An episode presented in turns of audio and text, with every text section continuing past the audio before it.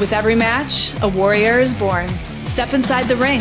This is the Whip Podcast with your host, devastating Daryl Pace and Deshaun Whipdog Whipple.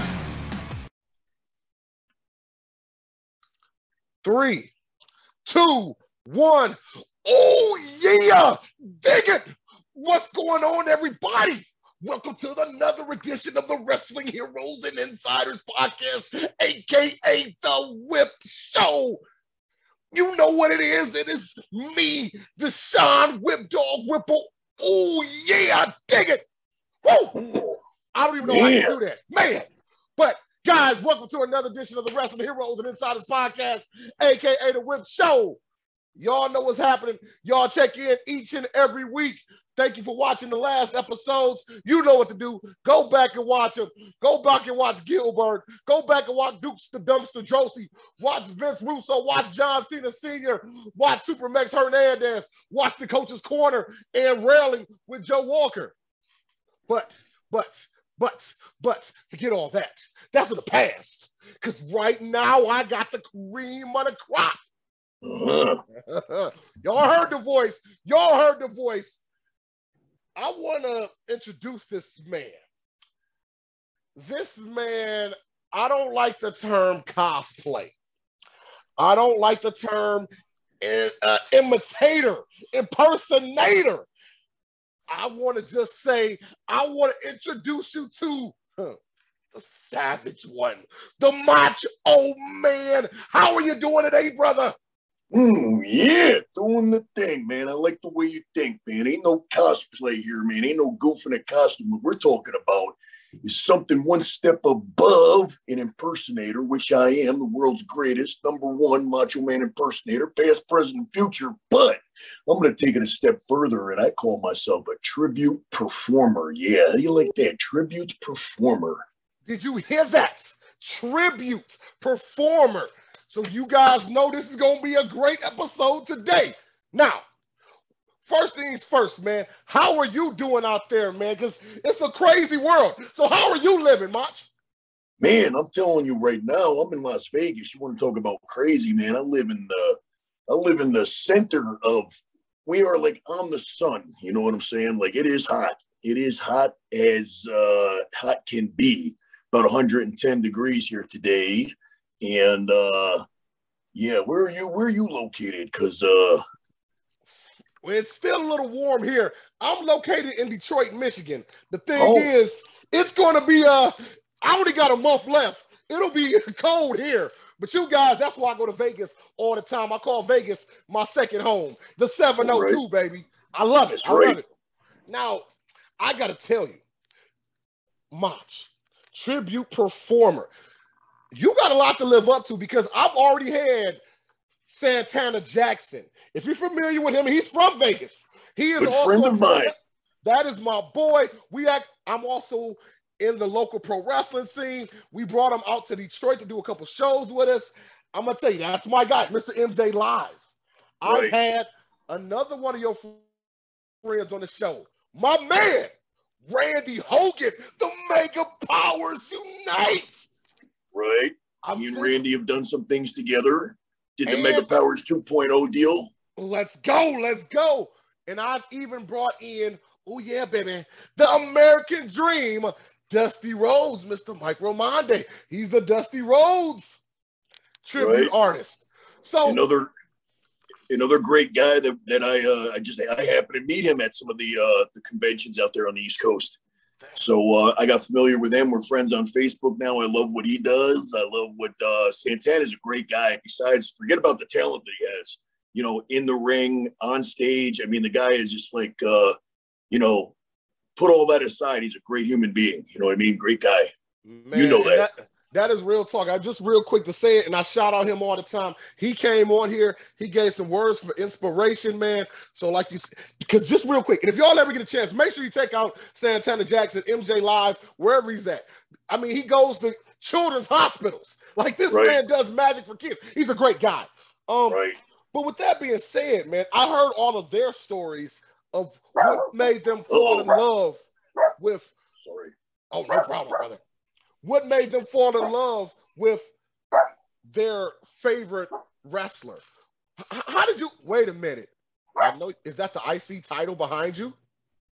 You got uh, yeah, well, actually there's the uh you know, both titles, man, that I have won. Uh, of course, the wing, the Eagle Wing title here, and the Intercontinental title, man. Of course, all part of my gimmick, man. See, fam, that's why you should not only listen to the audio version of this show, you should also make sure you watch the YouTube version because you know we're everywhere. Of course. But oh, I gotta yeah, ask- this is this is definitely a visual thing as well as an audio thing, man. You can't just have one with me. You know what I'm saying? You got to see it to believe it. Now I gotta ask you, what was your start with before we even go to Mach? What was your start with the love of pro wrestling in general? Well, here's the deal, man. Um, just like everybody else, man, it just happened to be on in the background. You know, I'm at wrong place, wrong time, TV set back there, and all of a sudden, man, you know, I got a glimpse of uh, it was it was WrestleMania one. My dad was watching a, a VHS tape of, v, of uh, WrestleMania one. Um, I believe it was shortly. It was shortly after WrestleMania one. Um, it might have even it was in '85 or '86. I'm not exactly sure but that was my first taste of hearing the crowd and um, and then taking a glimpse over and seeing what was going on in Madison Square Garden packed and Hulk Hogan and Mr. T. And I was a huge Mr. T fan, see? So I look on the screen and I see Mr. T and I'm like, oh, that's Mr. T. He's my favorite from the A team. And then I see Hulk Hogan and he's like this huge, larger than life, you know, monster. But the thing that got me, man, the thing that got me was the sound that crowd going nuts, man. I, I got I get goosebumps when I even mention the sound that I, I hear it in my head, you know, that sound of an audience, man, going crazy, whether they're booing or cheering or whatever, just that loud eruption. And that was the first thing that I heard. And then I turned and I saw Hulk Hogan and Mr. T and just saw, you know, Madison Square Garden packed and everything. So that was that was where I first fell in love with wrestling. But I took it a step further because I don't know some some people, a lot of people do know this, but I'm new to your your audience. So uh, I was actually a professional wrestler way before I was doing this Mach thing. Um, and I don't mean I just dabbled in it. I had a 15 year career under the name Vic Divine. So when I saw wrestling for the first time, I didn't only say, "Wow, what is that?" I I'm a huge fan of this. I looked at it and said, "Okay, whatever the hell it is that I'm watching, I'm going to be a part of that." And that's exactly what I did. Yo, why did you tell me that? I'm going to send this video to my promoter. You coming in? We're bringing Santana right. back in October. We're bringing No. In. We're going to talk. We're going to find your rate. I got to make a disclaimer though. I can't wrestle anymore, but I could, you know, I could, I could entertain like nobody's business. But I got the uh, spinal stenosis thing telling me not to get in the ring and do dumb things no more. No worries, man. We got you, baby. We just need your visual. Just like right now, man. Right I'm, now. I'm, I'm texting him right now. We're going to talk. Love it. But, but anyway, with, with that being said, so you just talked about you did get injured, but you still love the business. Well, what made you transition? Because I mean, listen, like I said, I'm a former pro wrestler. All I do is commentate now. I do radio here, but I still love the business. But what made you transition from in ring to saying, you know what? I love Macho Man Randy Savage. I really want to embody him and keep that going, and I want to stay in entertainment business. Well, the thing is, is that uh, for some reason, somehow, I've been able to do this Macho Man impression since I was like 10 years old. For some reason, I was able to do this thing with my voice before I even had a voice, before I hit puberty, before I ever had a deep voice. I was able to do the whole, you know, thing. And it's gotten better now that I'm older and I know how to, you know, manipulate my voice and everything. But I was doing it in junior high, man. So I, you know, the first time I saw Macho Man, I just like there's so much about him to to mimic, you know, the voice, the mannerisms, everything. So um it, that's how it, it it kind of like it was just something that I became good. I became good at impressions, and I was like, not only with him, I do other impressions as well, but with him, it was like um it, was almost like so easy to do him because there was so much to to uh to impersonate you know what I mean? There's just so much character that, you know, I can't do an imitation of like, you know, my next door neighbor. You know what I mean? Because there's nothing, you know what I mean? There's nothing Right, character right. about him. You know what I mean? But everybody does a Macho Man impression, bad or good. But everybody could do one. Everybody could do this. Everybody yeah. could do the, uh, you know. But um, I just happen to be like, uh, you know, really, really, really, really, really good at it. Almost like you're the cream of the crop. I am the cream of the crop. Yeah. And wow. the funny thing is, is that then the older that I got, next thing you know, when I start, you know, because I did the Macho Man thing for Halloween a few times, right? I put on the gimmick and I put on the glasses and, you know, the wig and the bandana. And I'm like, okay, you know. But as I got older, man, I actually started to like, started to look like him. I have pictures of me that are like dead ringer, just the, the, the facial expressions that I'm making, or, you know, when I don't have my glasses on and I put my blue contact lenses in and I, you know, give that madness look, you know what I mean? It's like, so I don't know if it's a good thing or a bad thing. I used to be I used to be really really good looking, and now uh, now I just look like Macho Man. And, and he, he, he, had to have been a good looking guy because he was uh, he did okay with the ladies, man. Hey, if they know the history, he definitely did, man. Right, man. Sure. Oh, man. So I gotta ask you. I've seen the videos. I've seen how you get down, but Macho Man was a flashy mofo. Are you able to really compete with Macho Man? You know about how the robes work. You know about how the attire. I mean, that's got to be a hell of an investment as being a Macho Man tribute artist. Well, you know what, man? You do it like this, man. When I first started, I made my own costume. I'm going to show you some real quick. I'm going to show you a prototype of uh, the first jacket that I that I made.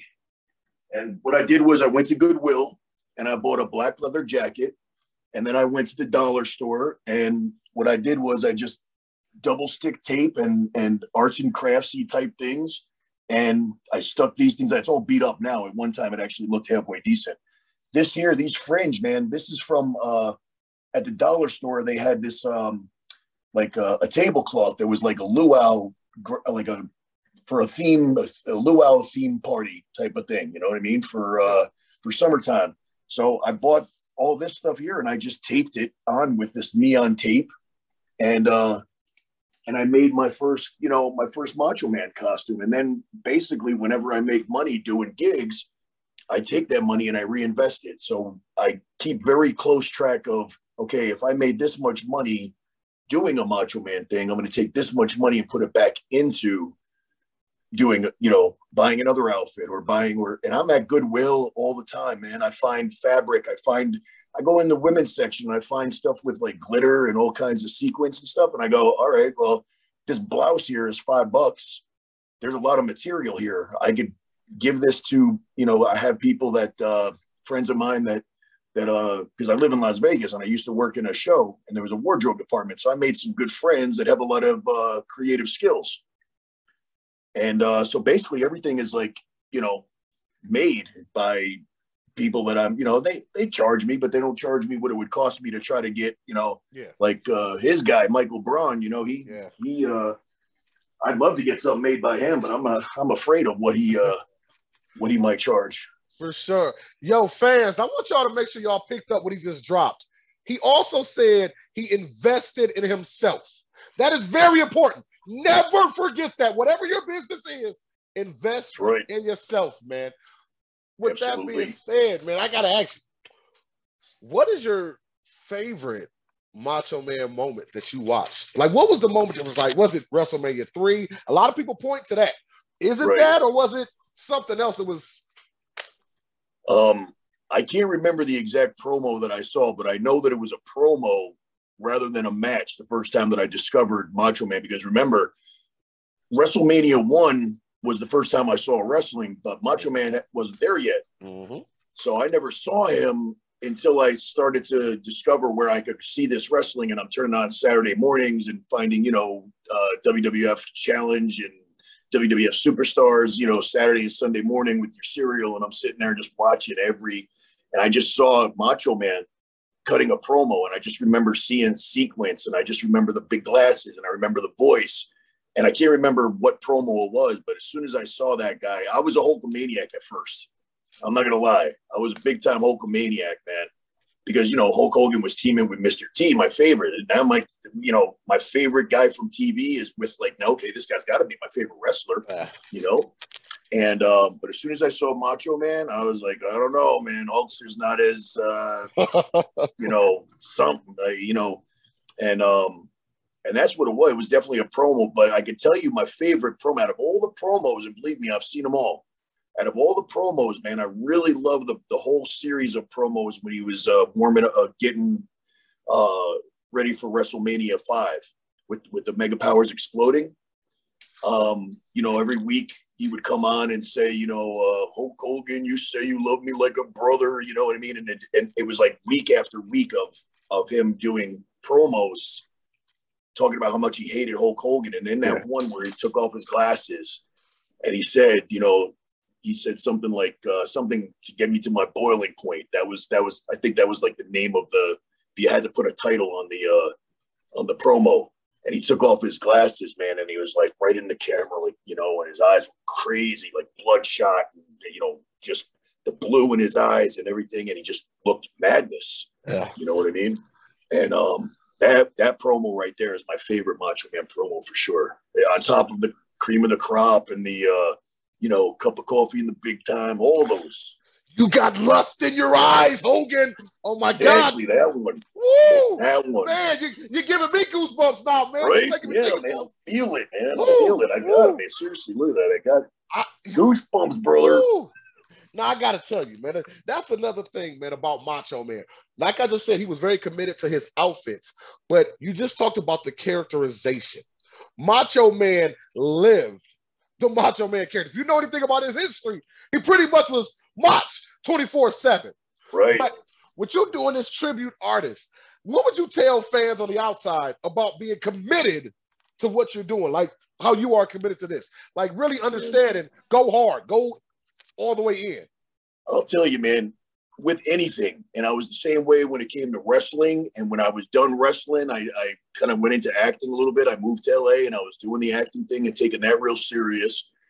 No matter what it is that you do, and I don't care how many times you change your mind about what you want to do, when you put an idea in your head, if you're not, if you're not willing to go 110%, just remember that somebody else is. You know, don't compete with other people, compete with yourself, but know that other people are going to be working their asses off as hard as they possibly can. So you better be doing the same thing. I know there is not one person that can ever say that they're the number one Macho Man impersonator, past, present, future. I own that title because I earned it. Because not only because of my talent, but because of what I'm doing with it. I am I'm I have hired a branding company. I am starting this whole Mach brand. I'm talking merchandise. I'm talking motivational speaking. I'm talking stand up comedy. I'm talking like everything that I could possibly do and put it underneath this umbrella. And and I'm taking it real serious, man. So whatever it is in your life that you want to do, there's a million and one excuses, man. You know, oh well, I would love to, you know, pursue my my passion in uh, you know photography, but I have this steady job, and that's what you know. I know I get my paycheck. Fuck that. There, ooh, no, there is no steady. You know what I mean? COVID hit, and all of a sudden, everybody who thought they had a had a steady job for 30 years, somebody be working at a job for 30 years, and all of a sudden it's gone. Sorry, can't you know? Can't pay you no more. Go after what you love, man. Pursue it. Here's the thing: find your passion, get good at your passion, and monetize your passion. Boom. That's life right there. Hey, y'all, the man's been dropping gems all night. I hope you guys are listening to what this man is giving you right now. Now, whoa, yeah. so much fire. Now, with that being said, next question. You do a lot of comic conventions and personal appearances. If you could pick one or two that were your favorite conventions or appearances that you've done, let me hear them. Well, um, I don't think I've done my favorite yet because there's been there's always been some type of a situation every time that I you know, it's the wrestling business. So it's kind of like whether it's uh, whether you're dealing with promoters or you're dealing with vendors, it, it's always going to be, you know, probably uh, you're lucky if it's 50 50 good and bad. But most of the time you end up with like some type of more of a headache than a, than a good time. Um, I can tell you one time, one of the first gigs that I did actually wasn't a Comic Con. One of the first gigs that I got hired to do when I like first started this Mach thing, and all of a sudden I get a I get a message on Facebook there was a couple in New Jersey, and they wanted much oh Man to marry them. And I had just gotten ordained. I started thinking of all these ideas. What can I do? I live in Vegas. Somebody's going to want Macho Man to, marry them. So I went online, did this whole like, you know, it's really nothing, man. You pay like $30 and you get a piece of paper says you're an ordained minister. It's like anybody could do it, honestly. And um, they asked me, they said, Are you ordained? You do the whole gimmick, you do the whole, you know, and I spoke to them on the phone and they loved me. They flew me out to New Jersey. I married them. They were the greatest couple. He came, he came out to Stone Cold's music that was in the wedding. I mean, they were huge wrestling bands, bro. I was having the time of my life. So not only did I marry them, I ended up like volunteering to MC the whole reception and be on the mic the whole time and just making everybody have a good time. And I had the greatest time. They let me, you know, I ate, I drank, I, you know, just partied with them. I met some of the girls that were there. The way, you know, you know, Mach doing his thing. You know what I mean? And uh, that that probably is my favorite um, uh, event that I that I've gotten booked for so far. Man, dog, that is freaking awesome, dog. Woo. Yeah, that's what that's the type of stuff I like to hear, man. That's what I like to hear. But Mach we, better than a convention. I can imagine. I'm. We'll have to talk about that off off off right. off the air one day. Yeah, right. You know the deal, boy. But with that being said, it's time for our first segment, and it's called the mark out moment. Now, Uh-oh. when I say mark out moment, that doesn't mean you happen to see a wrestler and you're like, ah, oh, my God, I saw whoever. No, but that moment that you might have just been at an event or maybe in your wrestling days and you were and you were maybe in a locker room with somebody or hanging out with somebody and you're like damn i'm really kicking it with hogan or mm-hmm. i'm really going to the bar with Ric flair have you ever had a moment that was your mark out moment Mach? well you know the first thing that i was taught before ever even stepping foot in a wrestling ring i was trained to once you become a wrestler once you are on this side of the barricade, you are no longer a fan. You are now choosing one or the other. I was really, it was drilled into me that, you know, you don't mark out for anybody. And they, they taught me what that meant, you know. Um, I don't care who you're in a locker room with. You don't ever ask anybody for a picture. You don't ever ask anybody for an autograph. To this day, I don't have anybody's autograph or pictures with them. I will, I, I've never, even doing these Comic Cons, I, I I meet people and it would be great for my social media to take a picture with somebody. And I have a very hard time going up to somebody and getting pictures with them because of what was drilled into my head. So deep down inside, I, I should have so many um, mark out moments. I've wrestled guys that I've wrestled uh, Tito Santana. I've wrestled uh, Tony Atlas. Um, I, I, wrestled Sid Vicious. That was probably that was early on in my career, and I had a, a, a match in my hometown uh, that I wasn't even originally booked on the show. I kind of came in with the guy that trained me, and um, so that was kind of I would say that was a mark out moment because not only was I now like wrestling in front of people that knew me, but I was wrestling somebody who had just come off TV that everybody knew. It was kind of like he was kind of the main event, the main star, and something happened where whoever he was supposed to wrestle, that something happened, blah blah blah. They needed somebody to fill, you know, fill in, and there I was, brand new, you know, nervous as shit, you know, and um, so getting power bombed and uh, and uh, and choke slammed by Sid Vicious in my backyard, uh, you know, in my hometown, and my dad being in the audience, some friends being in the audience, I'd say that was a pretty cool mark out moment. Sweet, sweet. Man. Who who trained you? I just heard talk, who, who who did train you? Um, originally, I was trained by a guy by the name of uh, Vinny Magnetti. He went by the name of Shark Attack Kid way back in the uh, late 90s. Um, his friend uh, also he had a couple friends down where we trained in Brooklyn because uh, I'm originally from New York. Um, Tiger Khan was one of the guys that was kind of like uh, a co a co trainer, um, and then from there, uh, I moved around. I went to uh, Gino Caruso's school in New Jersey, and uh, you know he he didn't do a whole lot of the training. He ran the facility, and I learned a lot from a lot of the uh, the, the the veteran students there. And we, you know, they became my teachers, and they became my friends, and they became my my way of getting out on the indies. Um, and then from there, the best training that I that I had was uh, I moved down to OVW in 2005 um, down in Louisville, Kentucky, and I was trained by Rip Rogers and Al Yes. Snow. And you know, you know, uh, if you're if if those guys, those two names are in your you know list of, of people that have helped train you, you you just can't get any better than that. You know what I mean? Like, I mean, Rip Rogers trained every star that there is that is still mm-hmm. going strong today. That is a fact. So if y'all fans, hey, if you want to get trained, everybody's not going to be able to go straight to the performance center. But Rip Right. Rogers, trust me, yes, and Al Snow, yes, that's Let me that's let me tell you, at.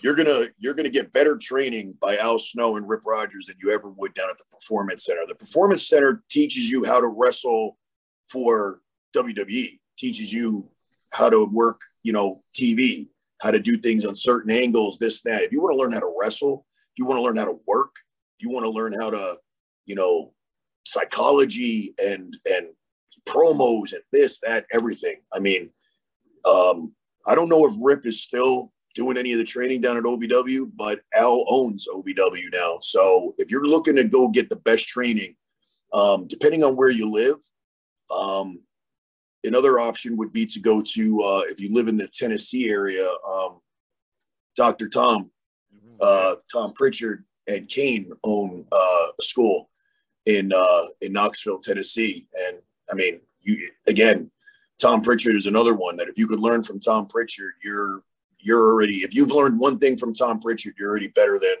than most guys that you know have been trained by whoever. Man, that is true facts.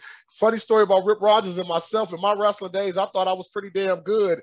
So I went to Rip Rogers and they gave me a tryout in OVW.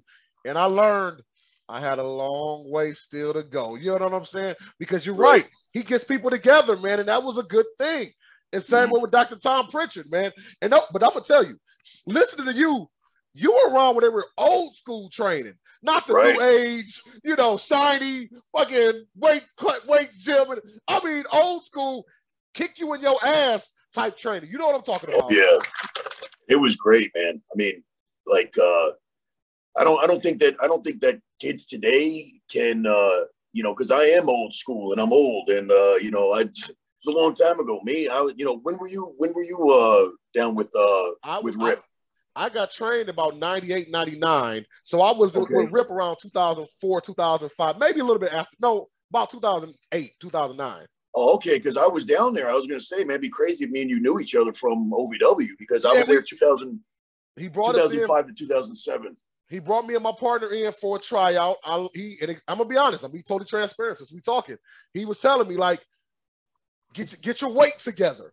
All you know, little things like that. You know, just being loud but not knowing how to actually say your words to where it means something to people. All those little things were things I had never thought about because in my personal area.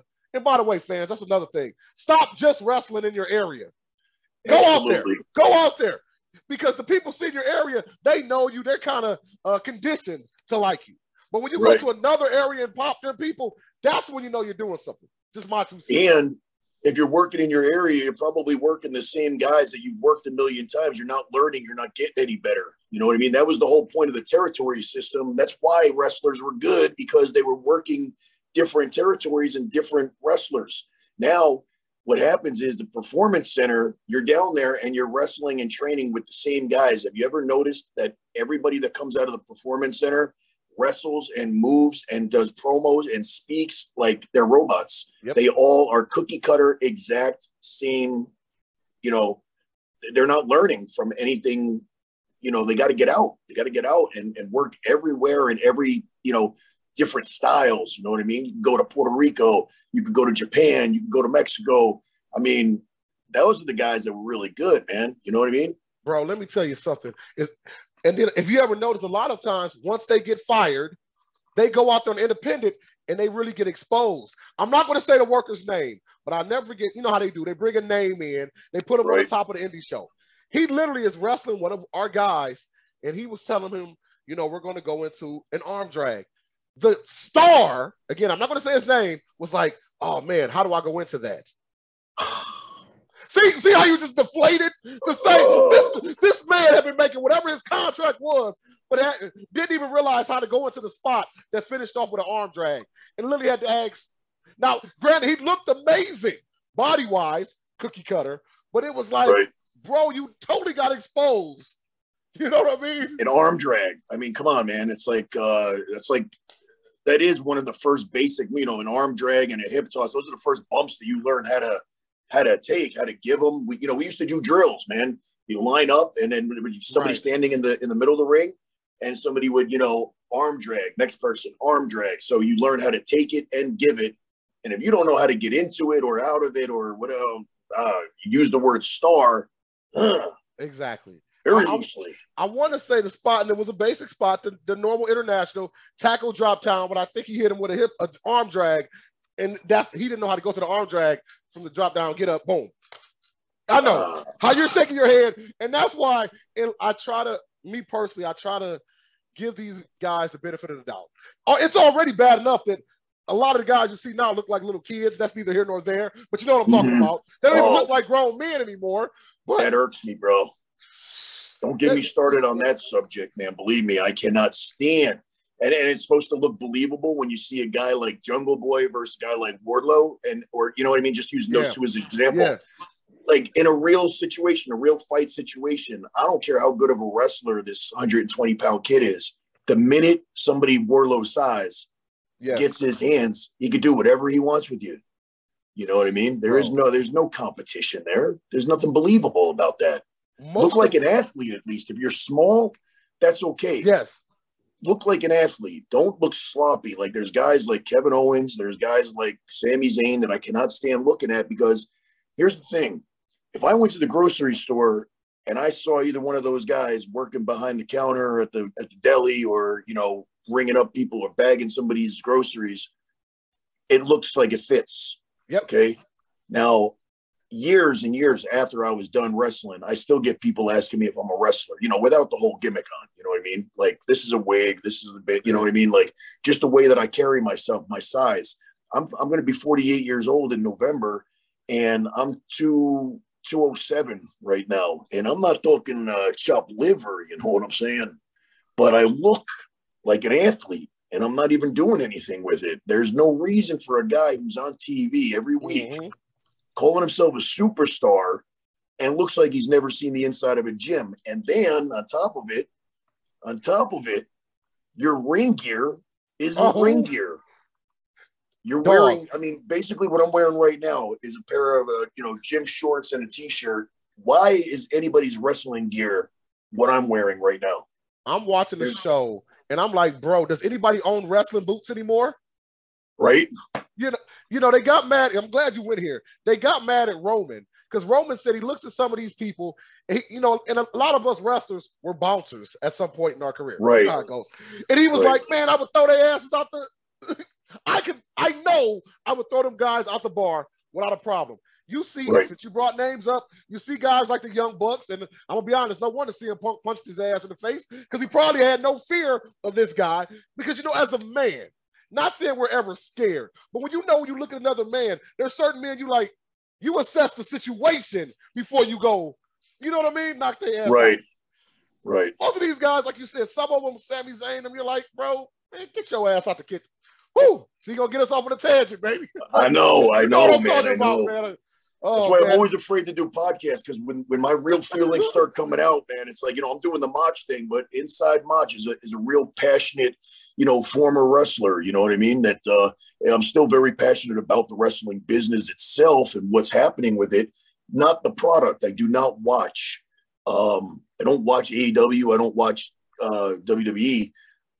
Through my scrolling on social media, I'll hear about what's going on, and I'm more interested in what's going on inside the the actual industry yeah.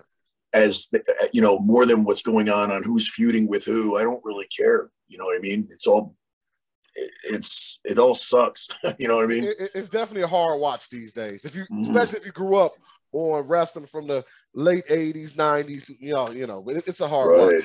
But speaking of that man i do want to and i don't want to bring us down too far on a somber note but right. you know but i do got to ask this man um do you remember where you were when you found out the Macho passed? Um, I don't remember the exact place, but I do remember that it hit me in a really weird way because um, you know, by that time, I was already kind of like done with. Uh, I was done wrestling. I was done um, watching wrestling. You know, I wasn't really a fan per se. You know, always going to have a passion for it, but I wasn't right. a fan.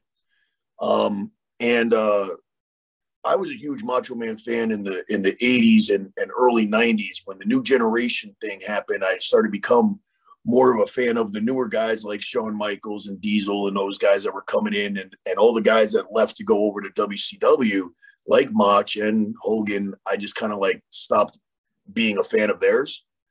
So it was kind of like I wasn't really a wasn't really a, a Macho Man fan. Um, I, I, can't say I wasn't a fan, but I, I kind of like stopped paying attention to to him even when he was still on TV. And now this is going 2011 when you know he's way way done. You know, I mean, I hadn't heard his name in forever. I never even bothered to see what he's up to, or you know, I didn't even know if he was still you know alive or whatever. I just it just you know it, it wasn't really like uh um I don't want to say it wasn't an interest of mine, but it was like uh you know you you grew up and you kind of grew out of certain yeah. certain guys and whatever like that. But when his name came up and when when I heard it at first, you know, I, it was probably on social media. I was probably scrolling along and saw it. And, uh, you know, you see things all the time, you know, these, uh, they're hoax, you know yeah. what I mean? This person's dead, this, whatever.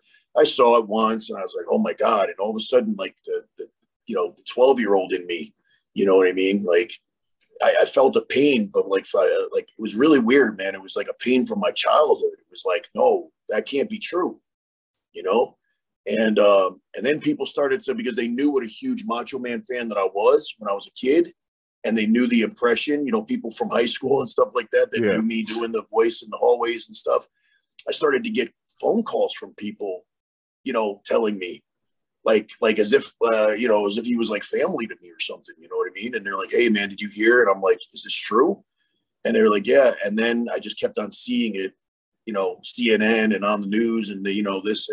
And when it became real, I actually like I cried, man, because it was like like I know that I wasn't a fan for for this whole time. I didn't even know what he looked like these days, you know. When I saw the picture of him with the gray beard and yeah. I, I was like, you know, but something it was like it was like it it hit me hard and it hurt, man, you know, and then that's when I started to do the tribute thing. It was almost like um I just I remember I hadn't done the Macho Man thing for Halloween in a while. I used to do it pretty often. I was always doing a wrestler for Halloween, even into my 30s and 40s. I'd go to a club and try to win a contest or something, you know. But I I enjoyed the kid in me enjoyed Halloween and dressing up, you know. So I said when I found out that he passed away, I said I'm I'm gonna be Macho Man for Halloween and and I'm gonna I'm gonna do it big, you know. And I just and then I started doing the voice again because I, I hadn't done it in so long, you know and it was like almost a weird type of when I realized that it was real, man. It was almost as if like a a, a, a part of his like spirit, like like you know, got into me, man. It was that sounds really weird, but it was all of a sudden that's all I could think about was Macho Man. All I could think about is my childhood. All I could think about is me doing the impression. All I could think about is like looking at myself and going, Jesus, man, I freaking look like the guy now, you know? Yeah. And I just man. said, you know what? this is what I'm supposed to be doing. Then I'm carrying on the legacy, you know. Yeah, that's that's man. Yeah, just rest in peace, Mach, man. Yeah. We'll, we'll sit here listen to you talk though, man. You kind of already answered my next question, but I'm gonna ask it anyway. Which era of Macho were you more of a fan of? The WrestleMania 3 Macho Man Savage era, the Macho King, or the NWO Macho Madness era? Well, you know, the funny thing is, it was definitely like the '80s. You know, the '80s match with the sequence, uh, the uh, the the, uh, the capes and the and the robes and all that. Um, when he got into doing the, uh, and I, I like the Macho King thing, but it was around that time when he started to do the cowboy hat and the fringe. Yeah. I didn't like that style. And that was around the same time that he was kind of like becoming less interesting. And guys like Shawn Michaels, I was a huge Shawn Michaels fan. I was like, wow, this guy's cool. Like, this is the new cool. You know, Macho Man was cool, but now you got this guy, and he's like a ladies' man. You know, he can get any chick he wants. He's the heartbreak kid, and you know, and um, but when when he was doing the whole cowboy hat thing, I lost interest. And then when he went to WCW, I didn't watch WCW. I didn't I didn't like WCW. I was a I was a hardcore WWF guy, and um, it wasn't until the NWO, you know, you start to hear things from other wrestling fans or whatever like that. And now I'm hearing about this NWO and that, you know, Macho Man happened to be one of those NWO guys. And I'm like, oh, wow, he looks pretty cool in black and white. And, you know, when he started to change up the, the, the fringe thing and he was looking a little bit more like, like serious, you know? Yeah. And um, so it's weird. It's like I like all the versions, and I really like that '99 version, man. When he came back all jacked and his hair slicked back, and he just looked like a badass, man. You know? Yeah. So yeah. I, I would say my first favorite is definitely the '80s. You know, the uh, the um, like this look here. You know, the big glasses and everything, and the you know, especially when he was with Elizabeth when he was a heel, and he's like, you know, it's it's bad to say, but I, I enjoyed watching him like you know get in her face and her being so timid and everything. Just you know knowing now that that was like he was probably so nice. You know, I mean, he gets all this. Uh, everybody seems to think that they know him. You know what I mean? And I'm sure he was overprotective and everything, but you know, you, you got your you got your woman in the wrestling business. You better be overprotective because the wrestling business is full of scumbags. Ooh, facts. Mm, a whole nother story. Mm-hmm. That that'll be like a master class we could have over just talking about the business and the dirtiness of it. But that's neither here nor there. Right. Man. So I'm looking at your shirt and I've seen the promo. Savage midlife. Right. Um, and I've even seen some pictures with uh, Miss Paula Abdul, the legend herself. Absolutely. I want you to tell my people what's that all about if they don't know. Well, here's the deal, man. There was a movie being made out in Portland, Oregon, and uh, was contacted. Um, the the character is basically, uh, in case you haven't seen some of the pictures, and uh, it's they needed somebody that was, you know, Randy Savage esque mixed with Abraham Lincoln. I don't know how you get that combination, but that's what they wanted, right? So I had the Mach thing down. So you know, we shaved off the mustache and I had the Abraham Lincoln beard and they put on a what hat like this year. Right? This is just one of their gimmick hats that I Nice. they gave me. But um and um and Paula Abdul was playing the uh uh Mary Todd was basically my Miss Elizabeth.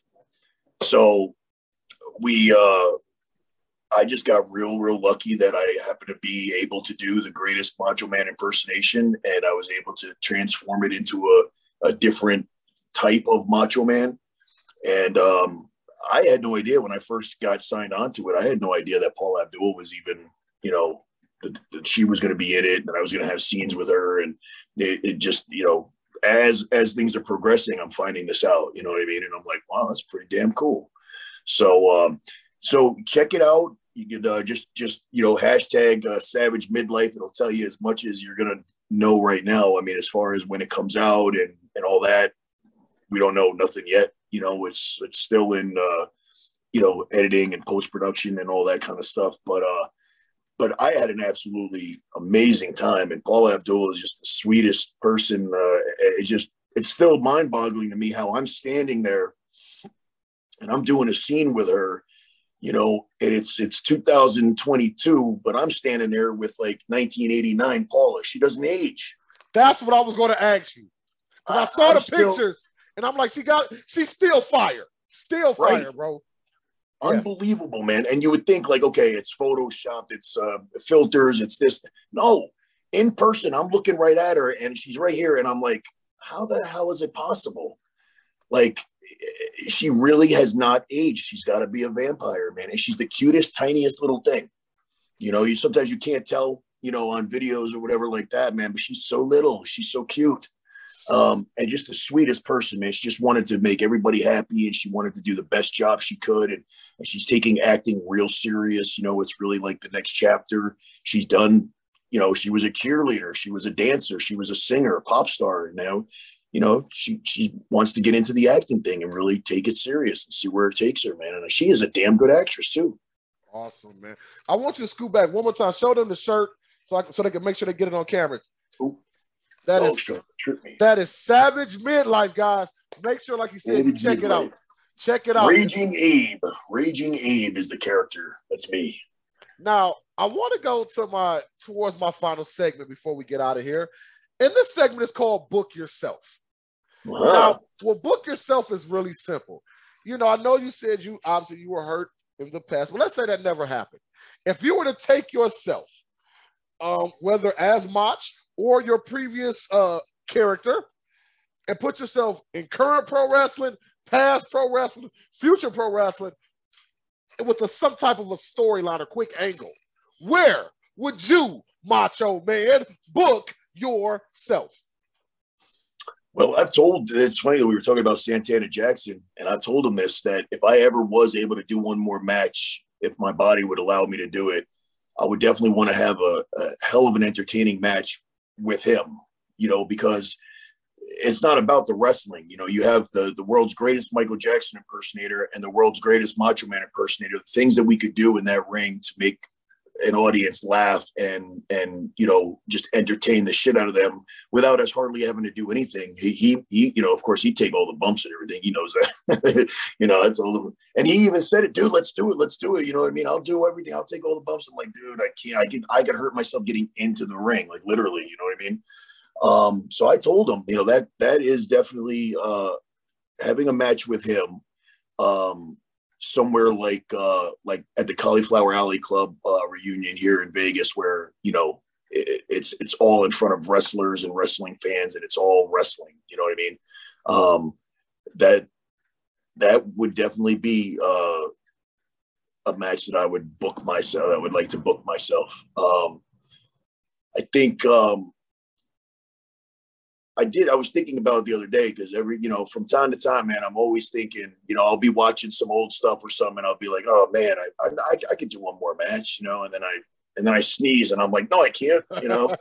um, but uh, you know, there, there's there's a few people that I, you know, if I was gonna go in there, I'd have to be real comfortable and trust who I'm in there with. And I can tell you that another opponent that I would feel absolutely, and as crazy as his stuff looks and everything good friend of mine, Crowbar.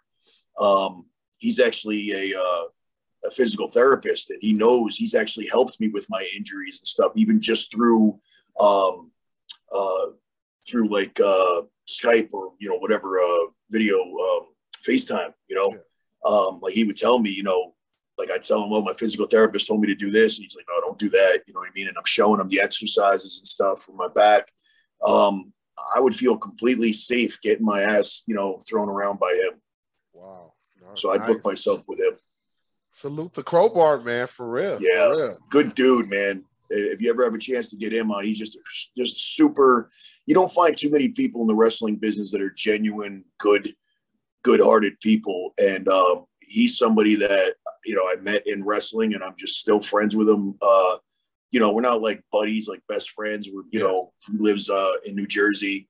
Um, but um, he's the kind of guy that he's he's there for you, man. When I told him how bad I messed up my back, and I told him, and he's just like, you know, he, he was the one like, oh, let's get on a video call. I can show you some stuff. So I- Sweet. Yeah, he, he's a hell of a guy. I'm actually friends with him on Facebook. I'm gonna have to holler at him because what, what I liked about it, even though I noticed he was a physical therapist doing good things, he was at um Ric Flair's last match. And just Right. seeing how he talked about it, how he generally felt happy. You know what I'm mm-hmm. saying? To be a part of something like that. I could tell he was a good dude. You know what I'm saying? Yeah, Some people you can feel their energy just absolutely. You know, a few words, man. With that being said, man, I don't want to hold you up all night, man, but it's been really great coming, talking with you tonight. But the very last segment is called Ring the Bell. Ring the Bell is Right. really simple. It is, a, I give you 60 seconds and you talk about anything. You can give somebody some inspirational words. You can just give me a macho promo. You can tell me what you ate today. You can promote yourself, whatever you want to do. But Macho Man, you got 60 seconds. I need you to ring the bell. Ooh, yeah, freak out, freak out. Yeah, you're looking at it right here. Savage Midlife. If you haven't heard about it, you're hearing about it now. Check it out, Google it, do whatever you got to do. But it's going to be a hot movie with my hot co-star Paula Abdul. And uh, I think she was giving Mach the googly eyes. Yeah, I think uh, I think she's got a big time crush on the man. Yeah, I can't blame her. I see myself uh, on camera. I'm quite the uh, ladies' man. Yeah, move over, Brad Pitt. You ain't got nothing. I'm waiting to uh, collect my uh, Grammy and my uh, Oscar and all those awards. Yeah, even for the ones that aren't have anything to do with uh, acting. Yeah, 60 seconds is uh, just about done. Yes. Did Right it? on time. You guys heard that. Make sure you check out Savage. Oh, wait a minute. Wait. Yes, check out Savage Midlife. But I forgot one last question. This is a personal question for me. My man, I gotta ask you this because you gotta have a secret. Um, I'm, I, I do radio as well besides doing this wrestling commentary thing. So for five days a week, I'm using my throat. How do you how do you keep it warm, man? It gets you know what I'm talking about. It gets scratchy, Yeah. especially when you get excited. How do you keep it? What do you do? Yeah, man, you got a lot of energy, brother. You you definitely are using yours. Um, you know what? The funny thing is with mine, the, the more that I do it, the better it sounds. So I don't want to like give it a rest because if I, you know, if I yell like, you know, right now this whole time I'm kind of talking, you know, kind of uh, you know, it's kind of like half my voice, half I'm, I'm kind of taking it easy on my voice. You know what I mean? But if I was to do the whole entire time. And some days are like that when I'm in character the whole day at a convention or something like that, and people want me to do videos, and I'm doing them like, you know, really doing them like, oh hi, you know. By the end of the day, man, when I'm trying to talk normal, I got this thing going on right here, and I like it. It kind of sounds cool when I go to the ladies and I say, "Hey, how you doing?" But um, the more that I do it, the better it sounds, and the more dehydrated I get. Actually, it's funny that like I should be drinking plenty of fluids and this and that. The less that I take care of it, the better it sounds. But I also got to be smart, and I don't want to lose my voice either because then I'm out of work. So Right, right. I don't know. I don't know how to. You know, I, I can only give you bad advice of how to make it sound cooler. I, I get it's all good, man. It's all good. But guy, thank you very much, Macho Man. One more time, if you give out your social media to everybody, if they want to book you or anything, could you give it out one more time? Yeah, right now everything is in a transition stage where, uh, you know, I like I said, I got a, a new branding company and we're doing that, basically starting from scratch. So um, right now, there's going to be some changes in my social media and everything, but I believe everything we're going to try to keep everything the same across the board. So it'll be M O T C H O period M A N N. So we're going to try to do that. So when you put that into whether it's whether it's Twitter, whether it's TikTok, whether it's Instagram, Facebook, whatever, you're going to get all of my social media. So we're trying to keep it as simple as possible. But uh, as of right now, if you just type in, if you just go to Google or Siri and you say, "Hey Siri, how you doing?" Yeah, and you say "Motch O Mann," but it's got to be spelt the right way: M O T C H O M A N N if you just Google that or whatever, whatever stuff is out there will pop up. Sweet. Now you, you haven't ever had an issue with Vince or anybody with the name or anything, right? The. No, because um, the the Macho Man name is actually uh, the person that owns the whole estate is is Randy's uh, widow, Okay. and um, you know, and I'm not using it's you know I spell it differently. right, right, right. I don't call myself. I never say Randy. I don't say you know. I call myself Macho Man. I don't use the name Savage. I was smart when I when I put this idea together, and uh, I got the greatest endorsement by by Lanny. Lanny, I had I had a podcast at one time, and Lanny said that first thing he said is that if Randy was alive today, he would love me, and my heart absolutely like dropped hearing that. And then he said, "I'm telling you now, if there's ever a movie or a biography or anything ever to be made, and I have a say in who plays my brother, I want it to be you." and I have him on on a podcast saying that, and I was just uh, speechless. So uh, I have his, you know, his family is a big supporter of what I do, and uh, there's never been any legal issues with, uh, you know, and I keep it, I keep it respectful. I could understand if I was going out there and being a goof and doing dumb shit under under the, you know, likeness, but I absolutely don't don't do anything that's disrespectful at all. Salute, man. Well, you guys heard it. Like I said, make sure you book him. He, I mean, it is what it is. It's amazing. It's the Macho Man. Bring him to Right. any event you guys got. Also, make sure you follow Savage Midlife so you, you can check out the upcoming movie. It's going to be amazing. And guys, as always, you know what to do. Check out my podcast each and every Friday. Check out Coach's Corner. Check out Railing, all on the Whip Show Podcast Network. We have some fun. Five star us, rate us, follow us, tweet us. You know what to do. See you next time. I'm out of here from Deshaun Whip Dog Whipple and the Macho Man. We'll see you next time on the Wrestling Heroes and Insiders Podcast, aka The Whip Show. Take care, guys. All right. Thank you, everybody. Much. Thank you very much, dog. Before you Thank go, you.